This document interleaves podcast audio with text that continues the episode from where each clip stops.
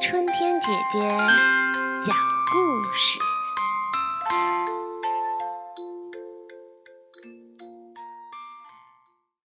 女娲造人。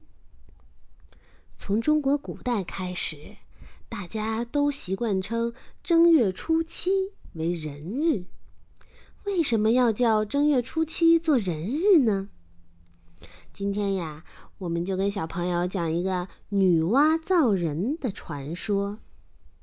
传说里，神明创造生物是先有其他的动物，到了第七天才创造出人来，所以啊，特别把一年开始的第七天称作人日。小朋友听到这里，大概又要问啦：究竟是哪一个神有这么了不起的本事啊，竟把人类给造出来呢？关于这个问题呀，在中国古代神话中有一则非常动人的故事。自从盘古费了好大的力气把天地开辟了以后，天上有了太阳、月亮。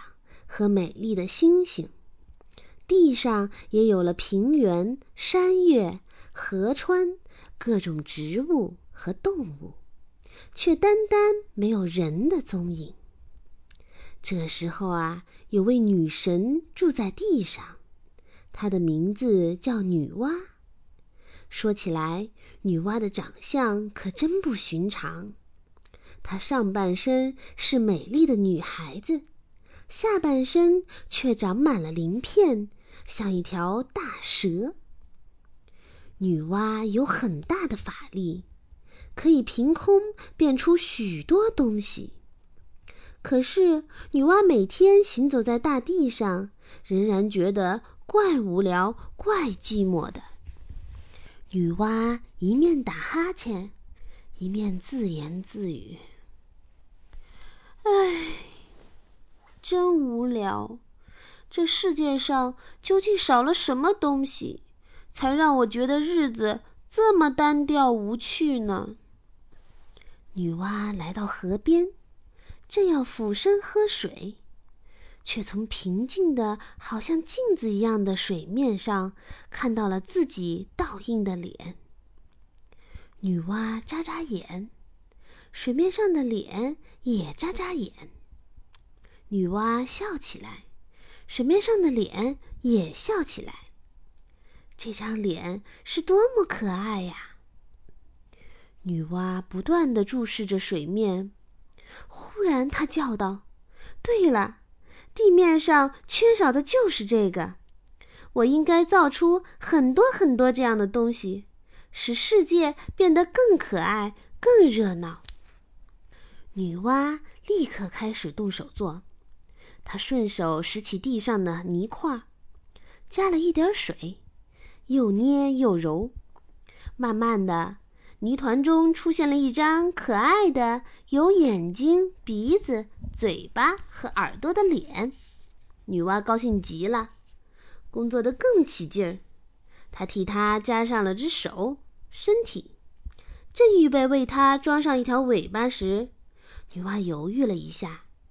心里想，光靠一条尾巴走路实在不太方便，还是替这个小东西装两只脚，又可以跑又可以跳，多么好呀！女娲终于把小东西做好了，她向它轻轻吹了一口气儿。说也奇怪了，那泥做的小东西竟活起来了，小东西在地上挥舞手脚。又跳又笑，并且用模糊的声音向女娲叫道：“妈妈，妈妈！”女娲很高兴，心里想：“就把这个可爱的小东西叫做人吧。”低下头，女娲轻声对小东西说：“你的名字就叫人。我的名字叫人。”小东西大声的学会了叫自己的名字，蹦蹦跳跳的跑到开满花朵的原野上去了。啊，人是多么可爱的一种生物啊！女娲说：“光做一个是不够的，我得赶紧做出更多、更多，使得这世界到处都是人。”一个个的泥人从女娲的手中活过来。女娲做了十个、一百个、一千个、一万个，他们都快乐的跑开了。女娲工作的腰酸背疼，可是人的数目还是不够多。怎么办呢？女娲把高山当做枕头休息了一会儿。她看见蓝天上白云飘过，突然有了新的主意。女娲一伸手，就把天边的白云扯了下来，变成手上一根长长的藤蔓。女娲挥舞手中的藤蔓，抽打河边的泥水。千万点的泥水在空中飞溅起来，在阳光的照射下闪闪发亮。女娲喊道：“变啊！”奇怪的是，千万颗明亮的泥水落到地上，就变成了千万个人。女娲用这新方法造人，真是比刚才要方便省力多了。这样。地面上到处都有了人类的踪影，女娲再也不觉得寂寞了。女娲常常和人在一起，教导人们做出乐器，学会唱歌，并且教男人和女人结婚生小孩儿，这样人类就可以永远快乐的生活在这个世界上了。可是人们这样快乐的日子，并没有过多久，世界上却发生了很大的灾祸。有一天，天边一声轰隆隆的爆响，碧青的天空突然现出许多裂痕，露出一个大洞。天破了，破了的天空又是闪电，又是打雷。从破洞里，大雨直洒下来，变成了地上的洪水。这时候，地面也震动着，人们居住的地面渐渐往下陷，陷进四处奔流的洪水里。人们害怕极了，有的爬上了高树上，有的拼命往高山上跑。这究竟是怎么一回事呢？原来啊，这是水神共工和火神祝融，因为一件小事儿而吵起架来。他们越吵越凶，最后大打出手。共工打败了，没有地方出气，向西方奔去，一头撞在不周山上。这座不周山啊，本来非常非常的高。是支持天空的四大支柱之一。糟糕的是，经过共工的这一撞，不周山竟被他撞断了。